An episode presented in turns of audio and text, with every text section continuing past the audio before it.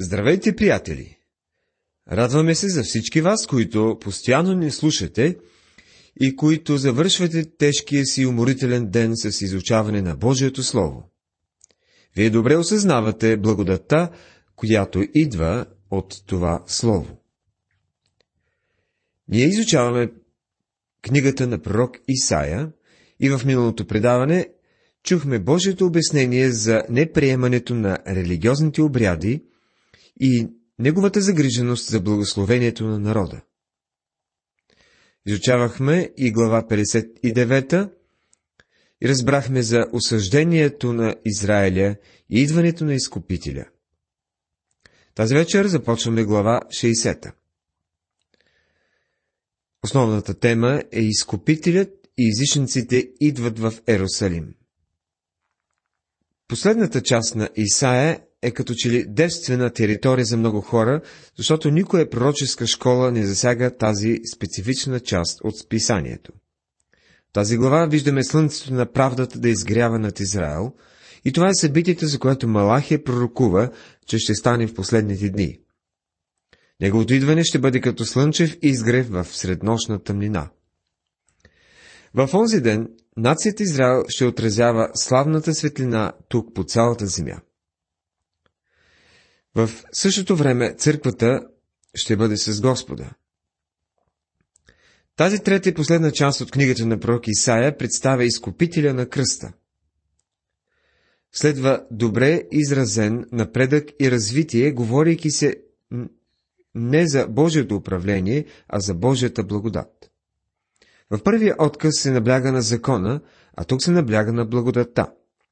Тук откриваме, както открихме и в първата част, че има любов в закона. В този отказ откриваме, че има и закон в любовта. Главата, която ще разгледаме сега, хилядогодишното царство, е проявен в пълна степен. Глава 59 завърши с това, че изкупителят идва в Сион. Сега, като минаваме към 60 глава, той вече е дошъл. В еврейския език има пророческо глаголно време. Тогава, когато пророкът отива напред във времето и разказва за определено събитие така, сякаш то вече е минало. Исаия говори за много бъдещи събития, като за вече отминали.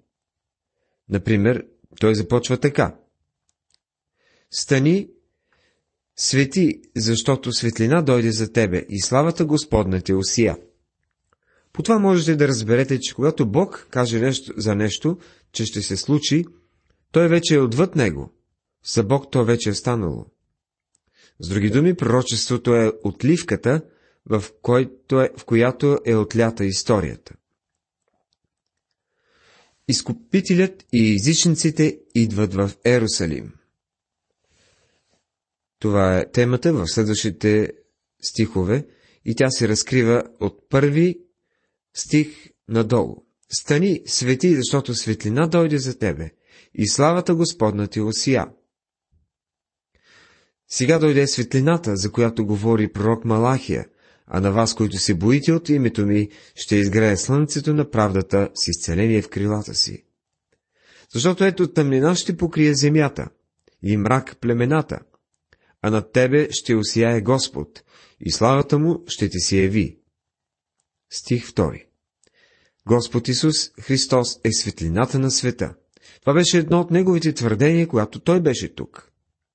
Той беше, ще, бъде за тази, ще бъде тази светлина и когато дойде на земята за втори път. Защото ето тъмнина ще покрие земята. Необходимостта за светлината е изикана от нощта на духовна тъмнина, която е покривала земята и я покрива и днес. Въпреки проповядването на Евангелието в продължение на 1900 или 2000 години, днес тъмнината е по-гъста от когато и да е било. Светлината трябва да предшества бъдещите благословения. Слънцето на правдата трябва да изгрее, за да въведе деня на милениума. Проповядването на Евангелието никога не е било предназначено от Бога, за да доведе до хилядогодишното царство, защото хилядогодишното царство ще бъде въведен от светлината. А светлината е Господ Исус. Нуждаем се от присъствието на изкупителя и той ще доведе изличниците отдалеч. Така казва той в трети стих. Народите ще дойдат при светлината ти и царете при бляскавата ти зора. Вярвам, че най-голямото съживление и обръщане към Бога все още предстои. В послание към римляните, 11 глава, 15 стих, апостол Павел казва, защото ако тяхното отхвърляне значи примирение със света, на света, какво ще бъде приемането им, ако не е оживяване от мъртвите? Това ще бъде възкресяването на нацията Израел и възкресяването на света. Дигни наоколо очите си и виж, те всички се събират, идат при тебе. Синовете ти ще дойдат отдалеч, и дъщерите ти ще бъдат носени на ръце. Глава 60, стих 4 Някога бунтовни и разпръснати, те ще се върнат в обещаната земя, но вече послушни на Бога. Жените, които са по-слаби от мъжете, са носени, както жените на изток често носят децата си на ръце. Тогава ще видиш и ще се зарадваш, и сърцето ти ще затрепти, и ще се разшири, защото изобилието на морето ще се обърне към тебе, и мотът на народите ще дойде при тебе. Глава 60, стих 5 Тук виждате великото преселение на всички народи към Ерусалим. По суша, по вода и по въздух, което ще бъде достойно за удивление. Множеството камили ще те покрият, Медиамските и гефаските камилчета, те всички ще додат от Сава. Злато и темян ще донесат и ще прогласят хваленията Господни. Отново мъдреци не само от изтока, но от целия свят ще додат с дарове от злато и тамян за изкупителя. Но обърнете внимание, че тук не се говори за Смирна. Защо? Защото Смирната говореше за смъртта на Исус при Неговото първо идване. При второто му идване те вече не носят Смирна. Запомнете този забележителен стих. Всичките кидарски стада ще се събират при тебе. Навиотските овни ще служат за тебе. Ще се принасят на алтаря ми за благоугодна жертва. И аз ще прославя славния си дом. Глава 60, стих 7 Към Иерусалим са подкарани стада за жертвоприношение. В храма на хилядогодишното царство практиката за жертвени приноси ще се възстанови. Може би някои хора Трудно ще приемат това, но Старият завет е категоричен. Завръщането на израелтяните в Ерусалим. Кои са тези, които летят като облаци и като гълъби към прозорците си? Книгата на пророк Исаия, 60 глава, 8 стих. Ако има някое пророчество в писанието, което да се отнася за самолети, то това е току-що прочетеното. То не се отнася за това, което става днес, въпреки че разбирам, че евреите, които са дошли от по-далечния изток в Израел, смятат, че това прочество се е изпълнило, тъй като те са били върнати в земята с самолети. Това обаче не отговаря точно и напълно на пророчеството. Ето, островите ще ме чакат, с търсийските кораби начало, за да доведат отдалеч синовете ти, заедно с среброто им и златото им, заради името на Господа Твоя Бог – и за Свети Израилев, защото те прослави. Книгата на пророк Исаия, 60 глава, 9 стих. Епитетът Тарсийски, в смисъла в който е употребен тук, очевидно е събирателно за всички нации с развито корабоплаване, чието кораби ще бъдат използвани да върнат Израел в обещаната земя. Народите, които някога разрушаваха Израел, ще помагат за неговото възстановяване. Вместо да искат отплата за това, те ще изпращат евреите с подаръци, както на времето египтяните. В край на краищата, израелтяните само взеха своята отплата от египтяните, а тя беше доста голяма, защото те бяха в робство в продължение на 400 години. Портите ти ще бъдат винаги отворени, не ще се затворят ни денем, ни нощем, за да се внася в тебе имота на народите и да се докарват царете им защото оня народ и царство, които не би ти служили, ще загинат. Уния народи дори съвсем ще се сипят. глава 60, стихове 11 и 12. Във времето на милениума, спасените нации ще дойдат в Ерусалим. Господ обясни добре, че неговата присъда над народите ще се основава на това, как те са се отнасяли с евреите. Можете да видите 25 глава на Матея, 31 до 46 стихове. По време на милениума всяко коляно ще се поклони и всеки език ще изповяда, че Исус е Господ. Във времето на милениума цялото човечество ще бъде принудено да се поклони на Исус. Принуждението, разбира се, ще бъде силата на общественото мнение в този ден. Има и такива, ще има и такива, които в сърцата си няма да искат да се поклонят, но те ще го сторят заради всеобщото настроение. После, когато Сатана бъде освободен в края на милениума, унези, чието сърца са бунтовни, естествено ще бъдат привлечени към него, което ще бъде последният бунт. Тогава ще дойде вечното царство. По това време ще настъпят някои радикални промени. Това няма да бъде една закърпена земя, но ще дойдат една ново небе, едно ново небе и едно ново, нова земя. Бог ще направи всичко ново и ние очакваме с нетърпение това. Бог няма да реорганизира нашата стара природа. Той ще ни даде нова природа. Ще даде нова природа на всички, които уповават на Него. Изпълването на всички Божии обещания за Ерусалим, това е темата в следващите няколко стиха. Чуйте 15 стих. Наместо това, гдето ти бе оставен и намразен, тъй, защото никой не минаваше през тебе, аз ще те направя вечно величие, радост за много поколения.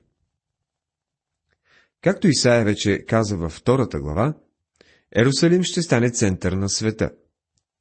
В онзи ден ще дойде голямо благословение. Ще сучиш млякото на народите. Да, ще се храниш от гърдите на царете и ще познаеш, че аз съм Йова, твоят спасител и твоят изкупител, мощният Яковов.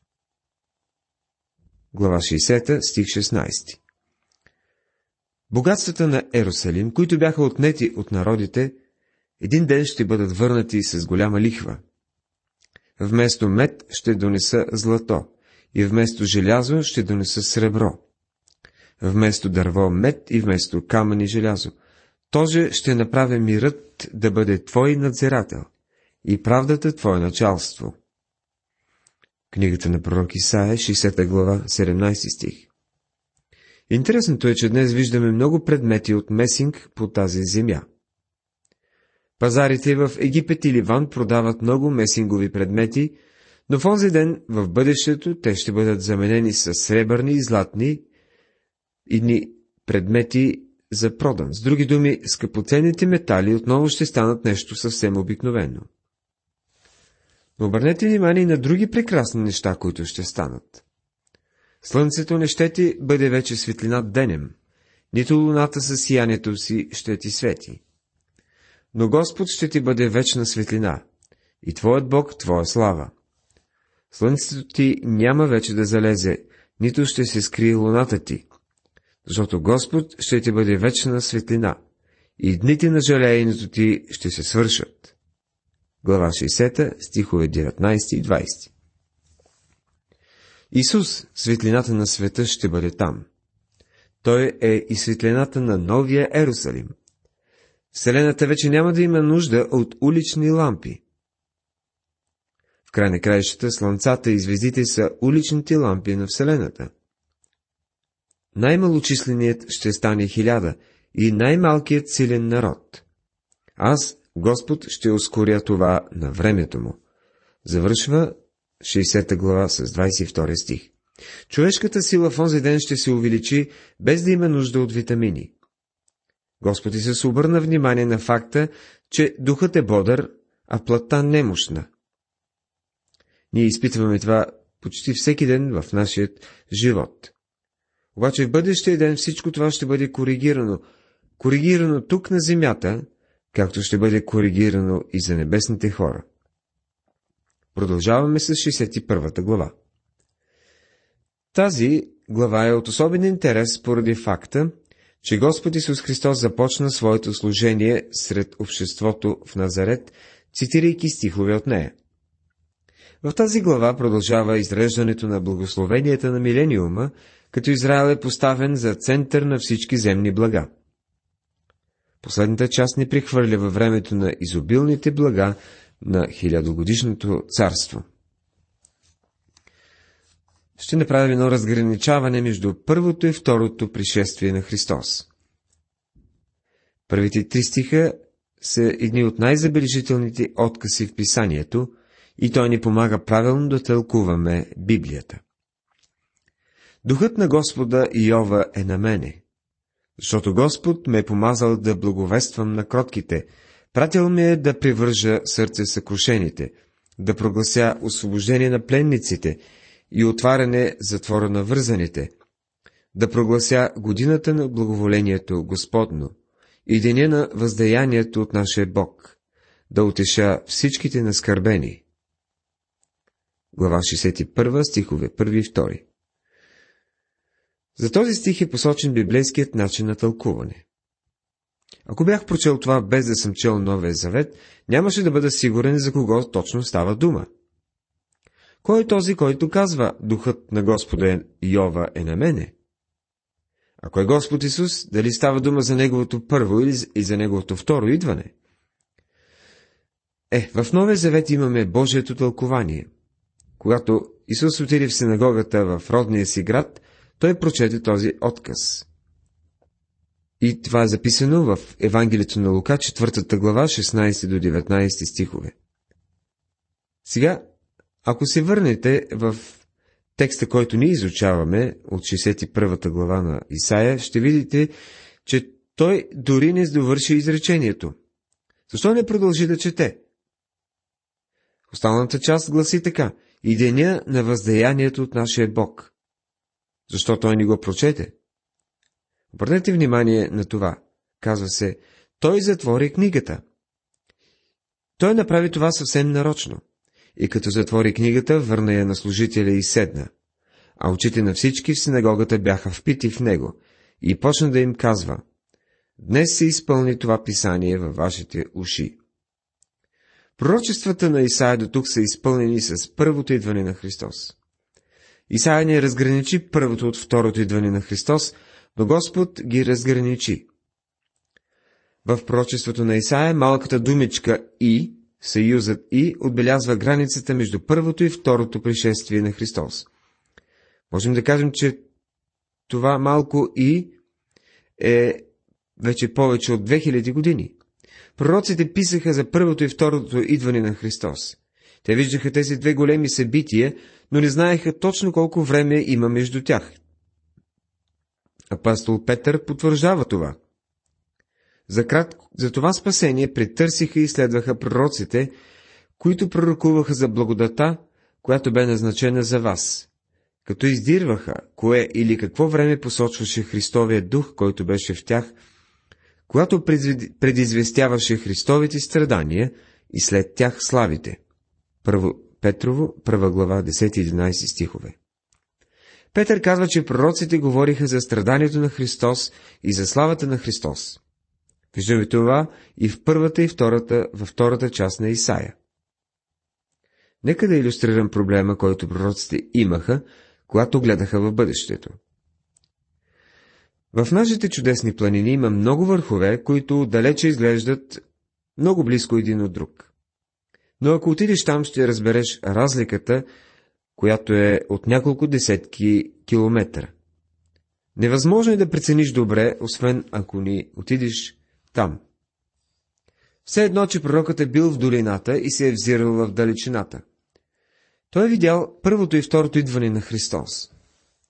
Сигурно Исаия е бил малко объркан. Как е могъл на един дъх да каже, че Бог ще превърже сърце съкрушените, ще отвори затворите и в същото време ще прогласи деня на въздаянието на нашия Бог? Как може и двете да са истина? Ако пророкът е стоял на мястото, на което сме ние днес, той щеше да разбере. Ние сме в долината на, между първото и второто идване на Христос. Не можем да погледнем назад към първото идване, когато Той изпълни 20 и 21 стихове на четвъртата глава на Лука. И да умре на кръста като наш изкупител, както видяхме в Исаия 53 глава. Някъде след този планински връх е следващият, второто идване на Христос. Да проглася годината на благоволението Господно и деня на въздаянието от нашия Бог. Когато той дойде за втори път на земята, за да установи царството си, ще има въздаяние. Ще видим това в 63-та глава, където той ще стъпче лина на Божия гняв. Това не е много привлекателна сцена. Но Христос ще потуши бунта, който е тук на земята. Тази малка земя е все пак под Негов контрол. Господ Исус Христос е той контролира този свят. Той е царят и той ще дойде някой ден, за да потуши целият бунт. И това ще бъде деня на въздеянието от нашия Бог. Той каза, че ще дойде да утеши всичките наскърбени. Непосредствено след провъзгласяването на деня на въздеянието, той каза, че ще утеши всички наскърбени, тези, които скърбят за своите грехове, които купнеят в сърцата си за по-добри времена и които искат да му се починят. Третия стих се казва така. Да не редя за наскърбените в Сион, да им дам венец вместо пепел, миро на радост вместо плач, облекло на хваление вместо унил дух, за да се наричат дървета на правда, насъдени от Господа, за да се прослави Той. Исаия познаваше географията на своята страна и той, като, когато каза Сион, имаше предвид точно Сион. Сион, най-високата точка в Ерусалим, беше добре известна на Исаия. Говорейки специфично за евреите, той казва, ще им дам венец вместо пепел, миро на радост вместо плач, облекло на хваление вместо унил дух. Така че денят на въздеянието който ще бъде описан по-подробно в 63 глава, наближава, но идват и мирът и благоденствието на милениума. Исаия прави игра на думи с венец и пепел. Това е като да кажеш на български награда вместо наказание или веселие вместо въз... въздишки. След наказанието и въздишките ще последва награда и веселие и ще се съградят отдавна запустелите места. Ще се издигнат до сегашните развалини и ще се обновяват пустите градове, опустошени от много родове. 61 глава, 4 стих Земята на Израел все още трябва да се подмладява и това ще възстанови райската и хубост. Това, което стана в Израел преди 30 на години е чудесно. То накара доктор Олбрайт, един голям еврейски учен, да започне да вярва на пророчествата, тъй като нацията, която в продължение на 250 години е била извън земята си, сега се е завърнала там. Това очевидно го е направило вярващ. Но нека бъдем внимателни и да, нари... и да не наричаме събитието сбъдване на това пророчество – Подмладяването, за което говори този стих, ще стане в началото на хилядогодишното царство. Чужденци ще останат и ще пасят стадата ви, и чужденци ще бъдат ваши урачи и ваши лозари. А вие ще си казвате свещеници Господни, ще ви наричат служители на нашия Бог, ще ядете имота на народите и ще наследите тяхната слава. 61 глава, стихове 5 и 6 Израел ще бъде свещенство от вярващи по време на милениума. Първоначално Божието намерение беше цялата нация да бъде нация от свещеници. Но поради техния грях това не стана. То обаче ще се осъществи по времето на хилядогодишното царство. Вместо срама си ще получите двойно, и вместо посремяването си, те ще се радват в наследството си. Затова земята, в земята си ще притежават двойно, радостта им ще бъде вечна. Защото аз, Господ, обичам правосъдие, мразя грабителство с неправда, а тях ще възнаградя с вярност и ще направя с тях вечен завет. Глава 61, стихове 7 и 8. Тогава животът им ще украсява религиозните ритуали. Ние прочетахме тези няколко стиха, които говорят за факта, че нацията Израел е преминала през всички ритуали, но Бог я е осъдил за това, защото не ги е направил от сърце. Нещата ще стоят по друг начин в бъдещето. Потомството им ще бъде познато между народите и внуците им между племената. Всеки, който ги гледа, ще познае, че те са род, който Бог е благословил. Това е последният стих за тази вечерното изучаване и това е деветия стих на глава 61. Ще дойде краят на антисемитизма, защото те са искрени свидетели за Бога. В наши дни нито Израел, нито църквата изпълняват напълно Божиите намерения. Въпреки аз вярвам, че ние следваме Божията програма и тя работи така, както Бог казва. Той ни предупреди, че ще дойде ден, когато ще имаме на Божен вид, но няма да имаме подобаващата сила.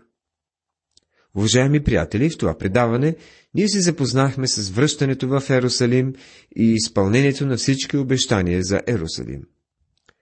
В глава 61 направихме разграничение между първото и второто пришествие на Христос. Нека Божията благодат и мир да останат с всички вас. Амин.